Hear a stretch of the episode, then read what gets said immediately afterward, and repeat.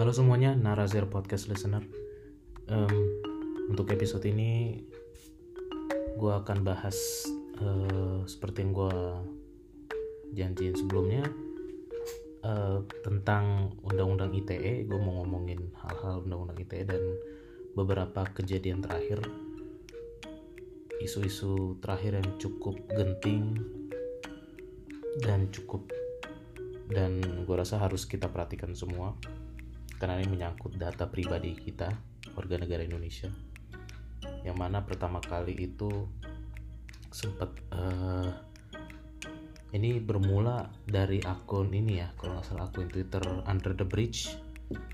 Ya kalian bisa cari sendiri nanti Under the Bridge yang mengumumkan bahwa data jutaan akun di Tokopedia marketplace terbesar di Indonesia eh, itu bocor di berhasil ditembus oleh hacker dan diambil datanya. Eh, kemudian juga yang gue sempat baca juga sedikit di beberapa artikel berita nggak cuma Tokopedia tapi juga beberapa marketplace lainnya seperti Bukalapak.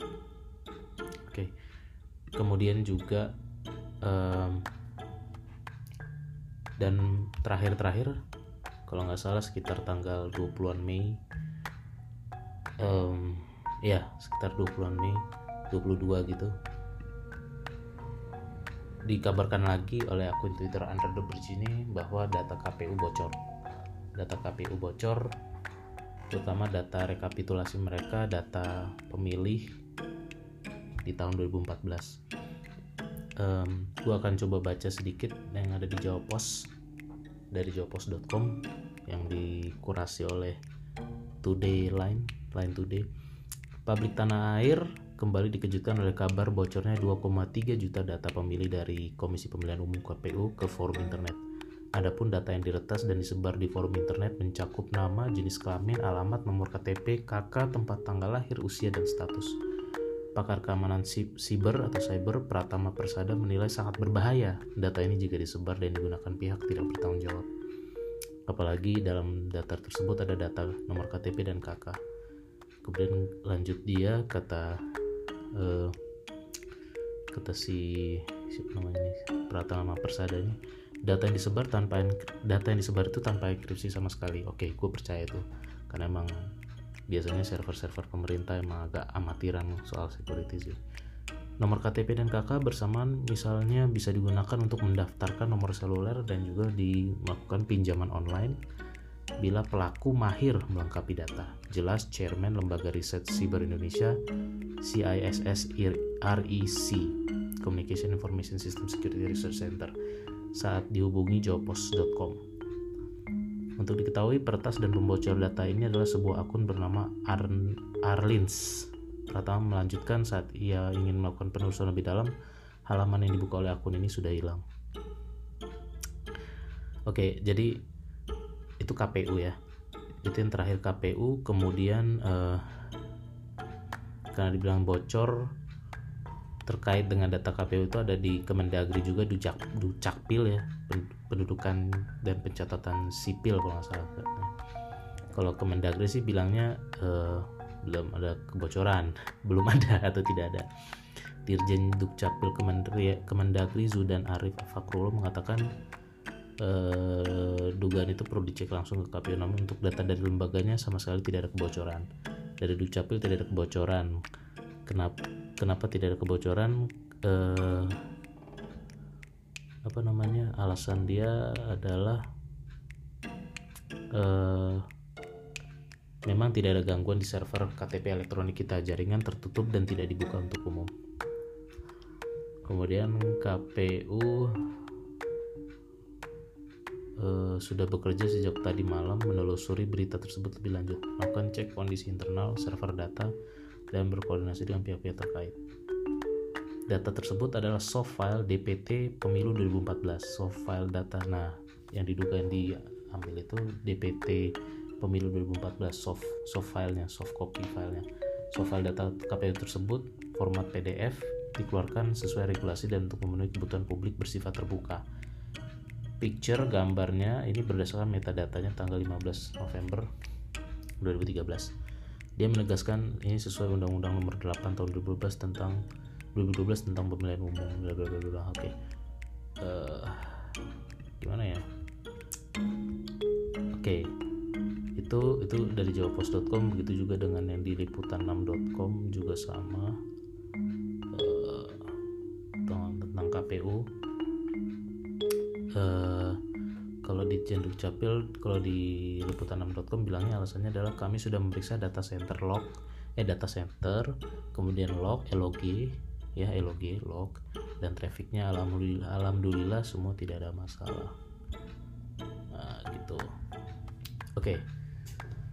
Kalau untuk artikel silakan baca silakan lu bisa cari untuk mempersingkat waktu aja karena eh, ini skandalnya cukup mengkhawatirkan ya karena eh, data yang ada di Tokped Bukalapak yang di marketplace dengan data yang ada di KTP yang ada di KPU KTP elektronik kita itu bisa kalau yang tadi katanya kalau pinter mahir bisa di mismatch ya di mix di matching di matching di matching di cross check.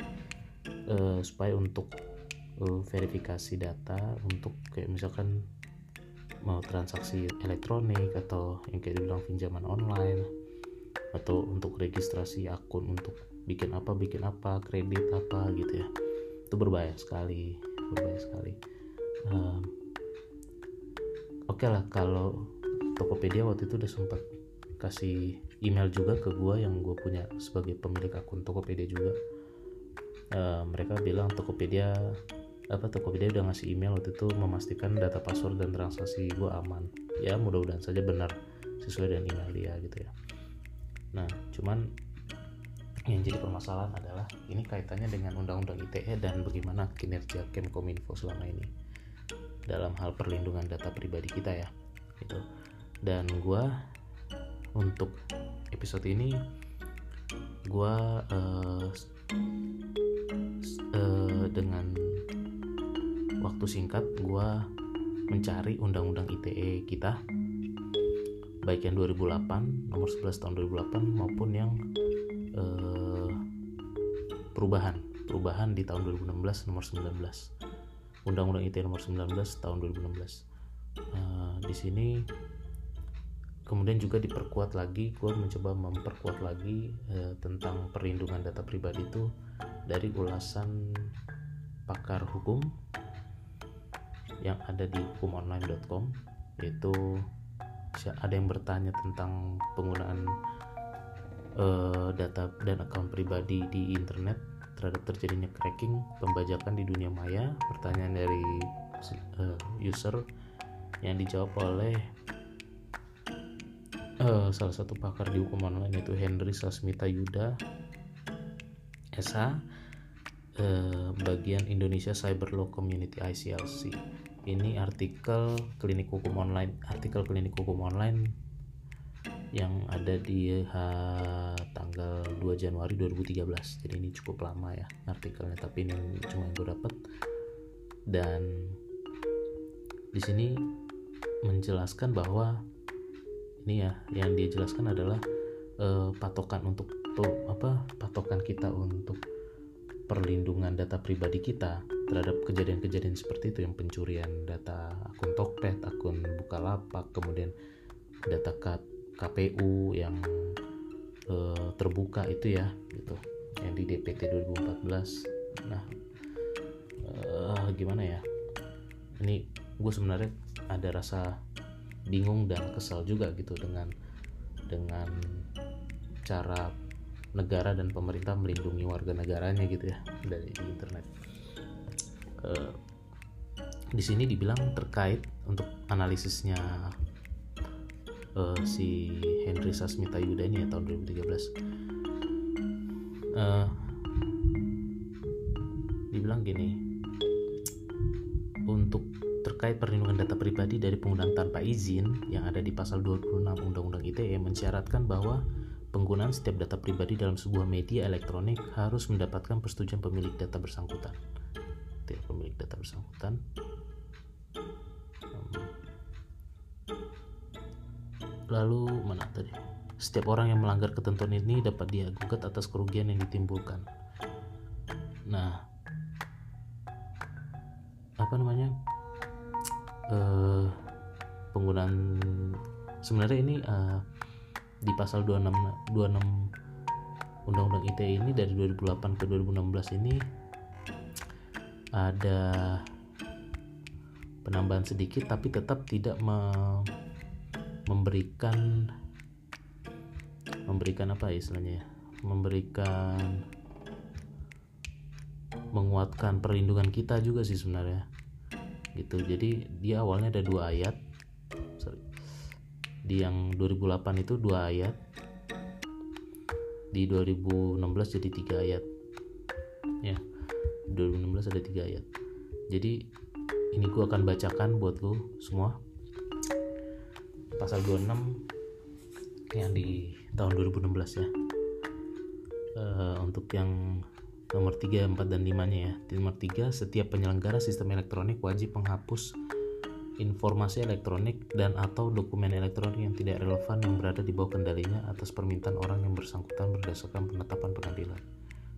Nomor 4, setiap penyelenggara sistem elektronik, penyelenggara sistem elektronik itu ya seperti K itu ya Tokopedia, Bukalapak, kemudian juga ya data yang dipegang KPU di servernya gitu ya wajib menyediakan mekanisme penghapusan informasi elektronik atau dan atau dokumen elektronik yang sudah tidak relevan sesuai dengan ketentuan peraturan perundang-undangan.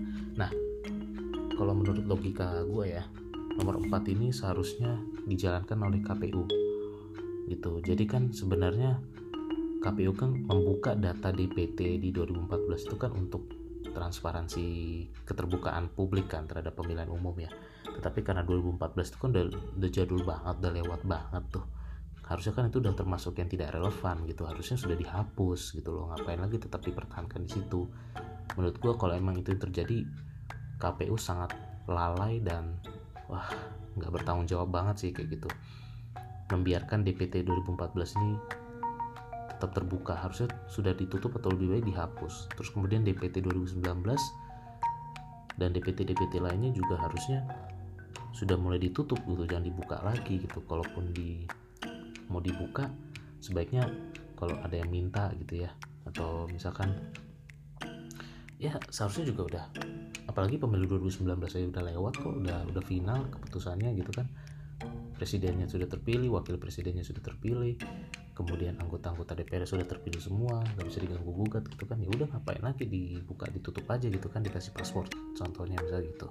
Dikasih password aja kalau emang masih mau di gitu tapi kan DPT 2014 ya lebih baik ditutup atau dihapus aja gitu loh dari uploadan internet. Tapi data server lokal bikin aja server lokal kan kalau mau jadi arsipnya gitu.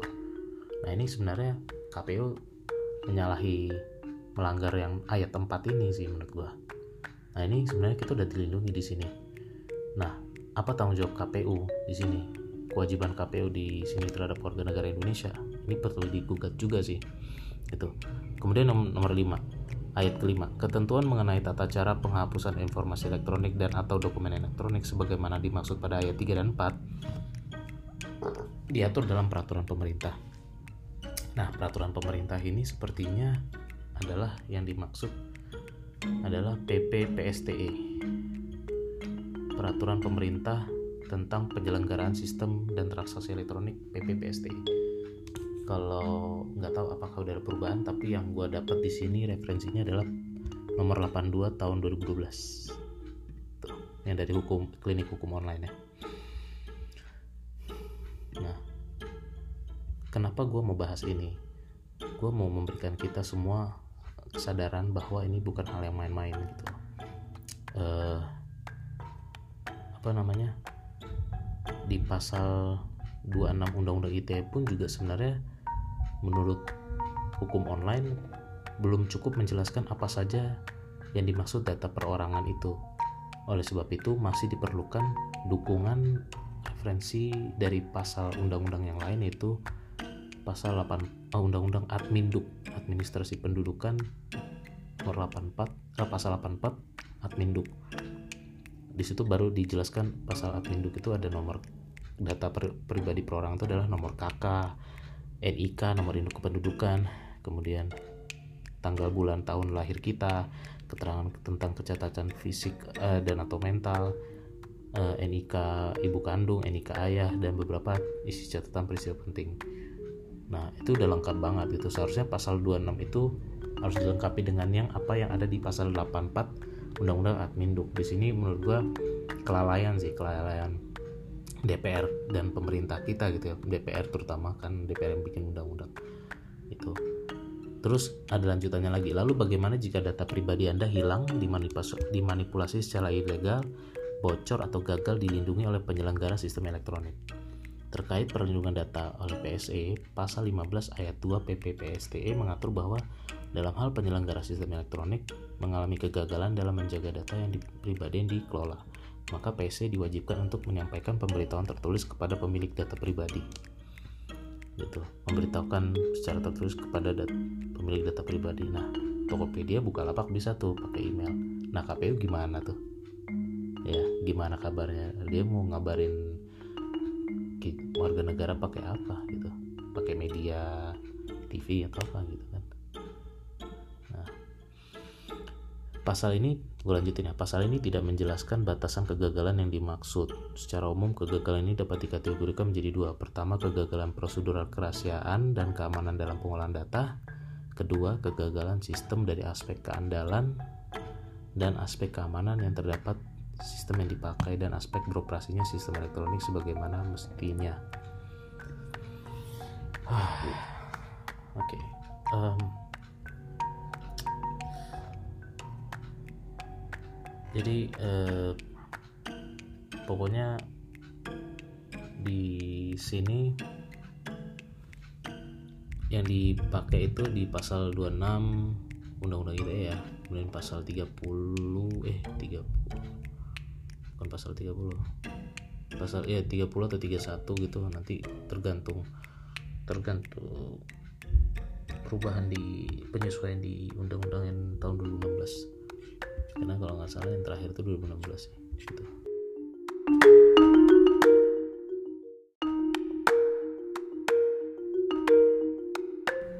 Ya.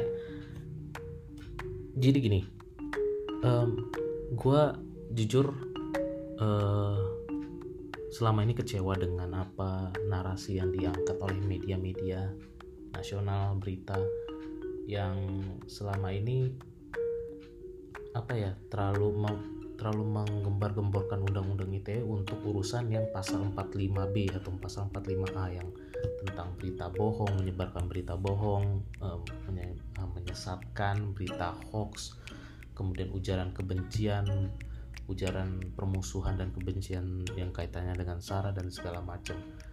Uh, yang mana menurut gua ini seharusnya sebaiknya nggak usah di nggak usah dimasukin ke undang-undang ITE silakan saja bikin di undang-undang yang lain yang lebih terkait.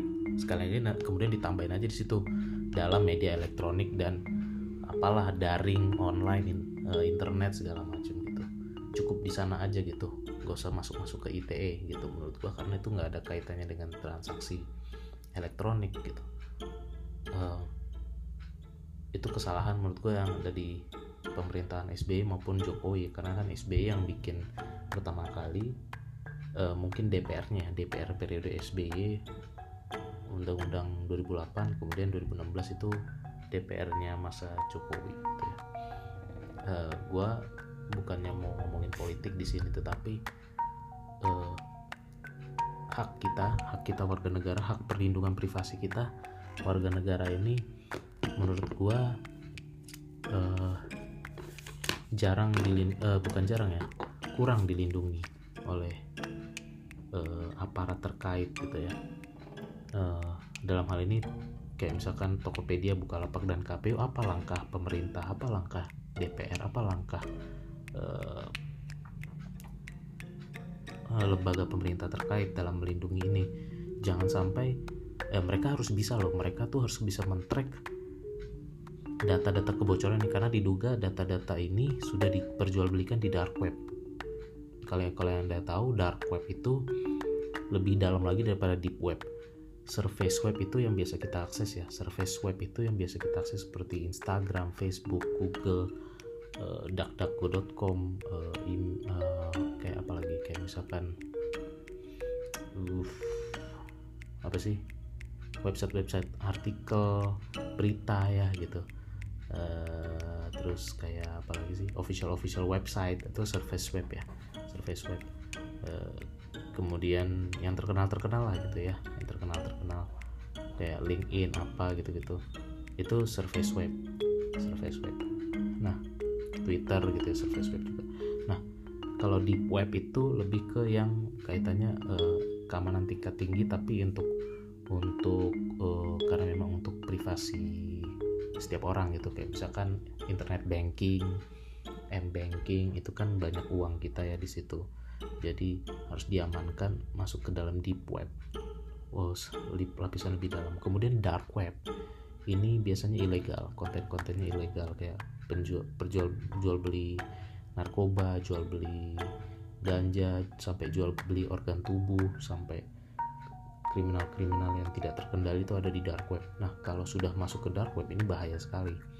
Kalau data-data KTP DPT 2014 KPU ini sudah masuk ke dark web ini bahaya sekali karena ini akan lebih susah lagi baik itu Kemkominfo, BSSN atau apa pun itu yang badan-badan terkait cyber cyber security ini akan kesulitan untuk men-tracking penyalahgunaan data-data KTP elektroniknya.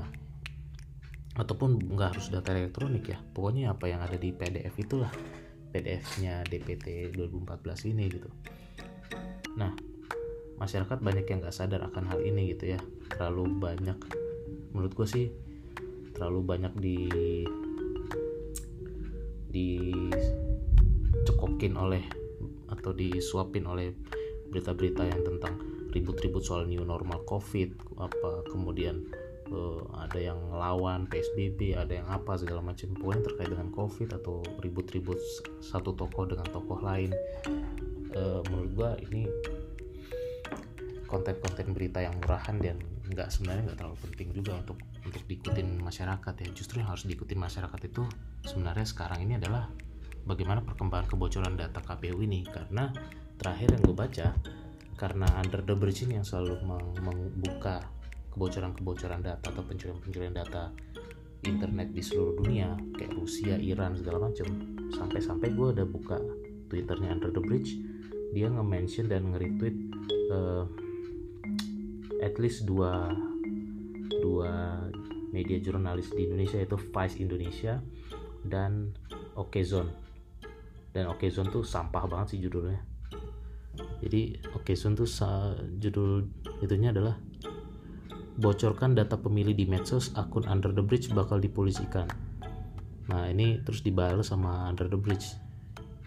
In case they decide to cowardly delete that post, here is the archive for the. Jadi sempat dia sempat bikin jadi okezonnews.com ini memang nih jurnalis Indonesia sekarang banyak yang blow on tolol ya. Kalau bikin berita asal kopas aja tapi nggak diperbaikin dulu kalimatnya. Nanti nggak ada mau diralat direvisinya belakangan nggak nggak mau ngaku salah gitu ya.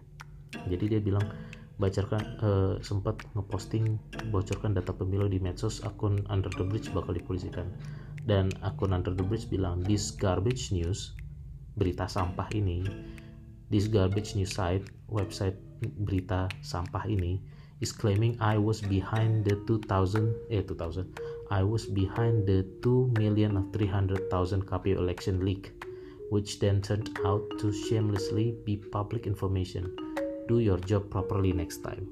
Nah, kalau di bahasa Indonesia adalah uh, jadi berita artikel berita sampah ini Oke okay, Zone News yang sampah ini me, me, men, menuduh bahwa gua berada di balik uh, berada di balik uh, kebocoran data uh, pemilu DPT pemilu uh, 2000 14 yang 2 juta 3 2 juta 300 eh, KTP ini.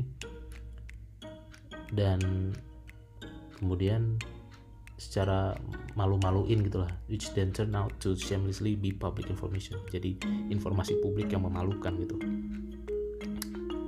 Uh, jelas-jelas dia ngasih tahu meng, meng, meng, meng, mengidentifikasi menemukan gitu kan. Dia yang menemukan kebocoran itu bukan dia aktor bukan dia aktornya gitu kan. Kalau aktor ngapain dia ngaku-ngaku gitu kan? Do your job properly next time. Lain kali kerja yang benar gitu loh gitu kerja jadi jurnalis yang benar. Nah jadi gitu uh, ini mengkacau si Okezone. Kemudian sampai pada akhirnya ada berita dari Vice Indonesia KPU berniat melaporkan akun Under the Bridge yang pertama kali mencuitkan pencurian data 2,3 juta orang ini pakai alasan penyalahgunaan data pemilih. Aduh. Gimana ya gue gue kesel banget sih. Jadi maksudnya nggak mau nggak mau ngaku salah gitu kan. Mereka tuh banyak kelemahan nggak mau ngaku salah terus akhirnya nuntut balik gitu ya. Kayak apa ya? Ya lu ngerti lah ya maksud gue gimana. Jadi dia jelasin lagi nih. Literal cover up by the KPU July 2019 archive arsip yang arsip bulan Juli tahun 2016 eh 2019 of the data publicly available which is now removed few days after my original tweet. The KPU intends to politicize the under the bridge account for alleged. Jadi dia udah simpan archive-nya. Archive tentang uh, sebenarnya data DPT 2019 sempat sempat masih terbuka gitu yang kayak gue sebut tadi kan di awal.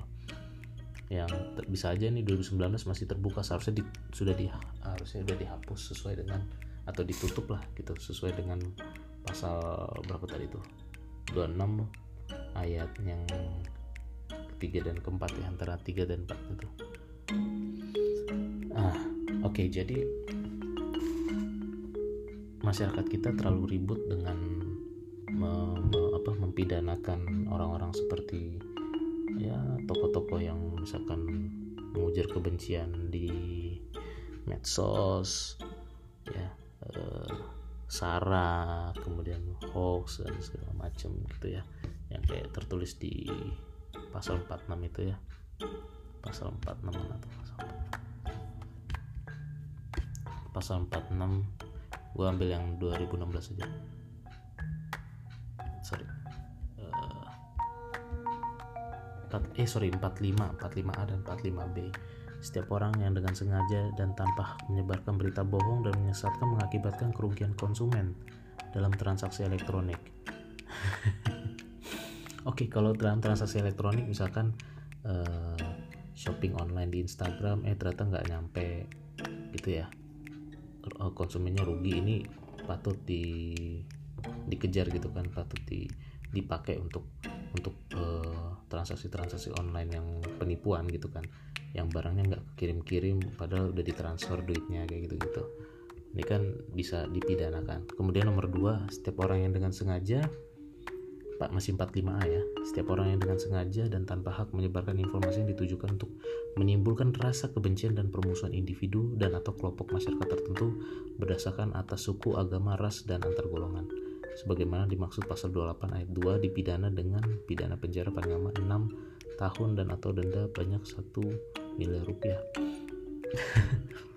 Gue nggak ngerti logika hukumnya gimana. Gimana cara mengukur rasa kebencian? Gimana cara mengukur permusuhan? Karena oke okay, kita bisa merasakan ini benci atau enggak tapi uh, misalkan kita mengkritik misalkan kita mengkritik uh, menstereotipkan suku atau agama tertentu. Itu kan bukan belum tentu menimbulkan rasa kebencian atau permusuhan gitu loh. Dan gimana ya? Gimana sih cara ngukurnya gitu loh? Gimana sih cara ngukur rasa kebencian dan permusuhan itu? Apa ukurannya? Kalau kayak yang 45A ayat 1 kan e, bisa diukur. Kerugian konsumen konsumen udah transfer duit sekian tapi nggak dapat barang yang dia beli gitu kan.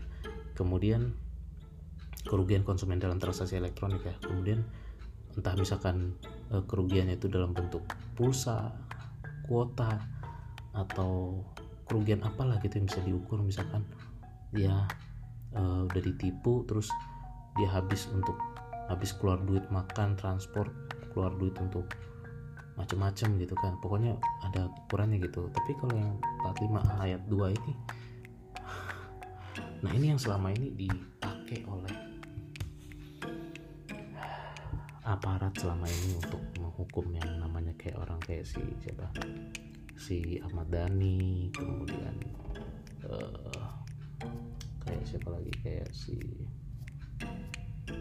si anu loh ya orang-orang sini tuh Ratna Sarumpait ya Ratna Sarumpait gitu uh, menurut gue ya mereka memang perlu dikasih sanksi ya. Dan menurut gue orang-orang seperti itu nggak perlu dihukum pidana sih. Sanksi sosial aja udah cukup sebenarnya menurut gue nggak perlu pakai undang-undang ITE dan beberapa banyak orang-orang yang dijerat kasus undang-undang ITE dengan pasal-pasal yang seperti ini. Pasal 45 ayat 2 atau pasal 45 5B kayak yang uh, dengan sengaja dan tanpa hak mengirimkan informasi elektronik atau dokumen elektronik yang berisi ancaman kekerasan atau menakut-nakuti yang ditujukan secara pribadi sebagaimana dimaksud pasal 29 dipidana penjara paling lama 4 tahun dan atau denda paling banyak 750 juta rupiah.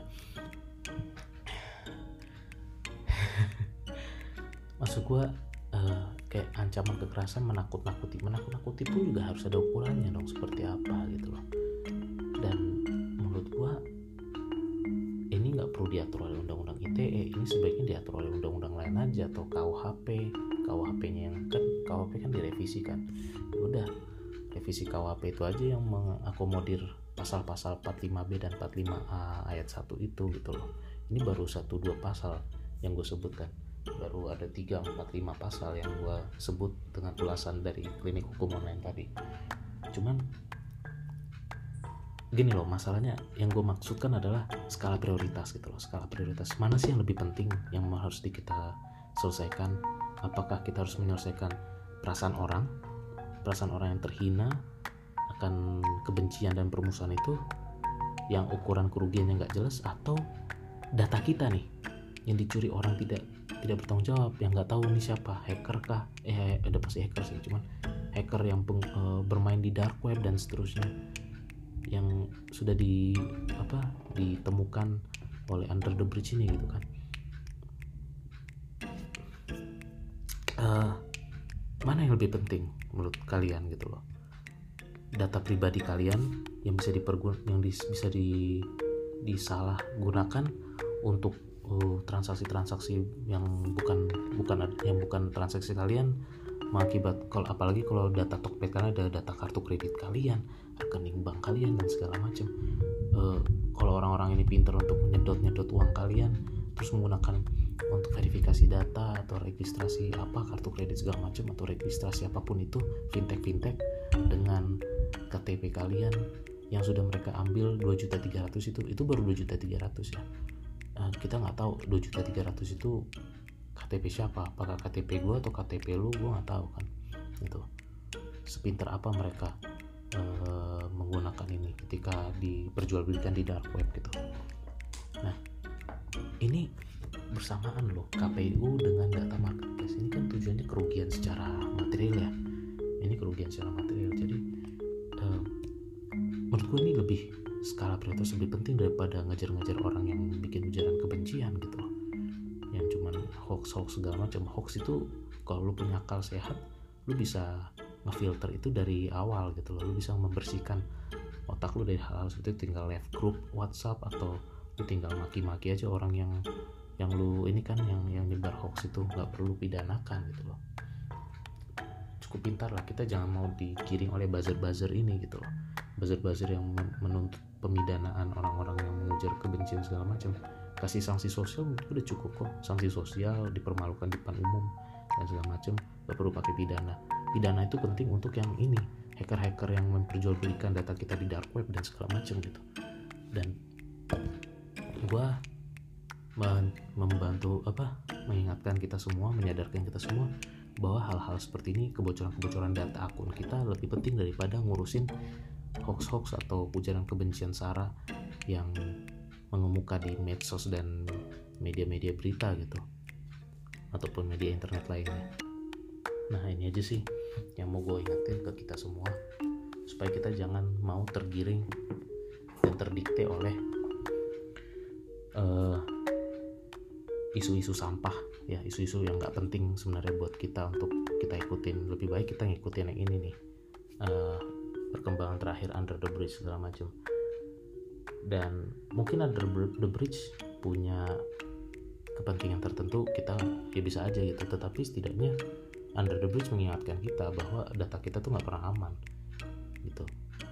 Data HP lu data akun Facebook Instagram Twitter eh, email lu semua belum tentu belum tentu aman gitu loh. Apalagi Google search engine yang selalu nge-tracking setiap pencarian kita. Nge-tracking setiap pencarian kita baik di Google search engine maupun di Android kita. Uh, karena kan Android punya Google kan kemudian apalagi pencarian kita di YouTube. Dia mempelajari semua gitu dan kita sebenarnya harusnya dilindungi. Seharusnya idealnya itu hak hak pribadi kita data-data aktivitas kita di internet juga harusnya dilindungi oleh undang-undang ITE bukan ngurusin uh, ujaran-ujaran kebencian dan ancaman-ancaman nakut-nakutin di hoax apa di medsos gitu loh. Itu kerjaan kerjaan itu kerjaan apa ya? Ker, uh, anak kerjaan anak yang nggak usah lulus SMP juga bisa gitu ngerjain kayak gitu. Uh, bukan kerjaan harusnya Kemkominfo kerjanya lebih lebih lebih ini dong lebih cerdas dong. Uh, membendung serangan-serangan dark web dan meng, meng, menciduk hacker-hacker ini gitu loh. Harusnya lebih pintar lagi cyber security BSSN Badan Siber Sandi Sandi Sandi Siber Nasional dan kawan-kawan gitu loh bersinergi dengan BIN dan kawan-kawan untuk uh, melindungi data-data warga negaranya sendiri gitu. Itu aja sih dari gua untuk undang-undang masalah undang-undang ITE dan kasus-kasus terkini seputar pencurian dan kebocoran data akun pribadi masyarakat Indonesia. Sampai ketemu di Narazir uh, episode selanjutnya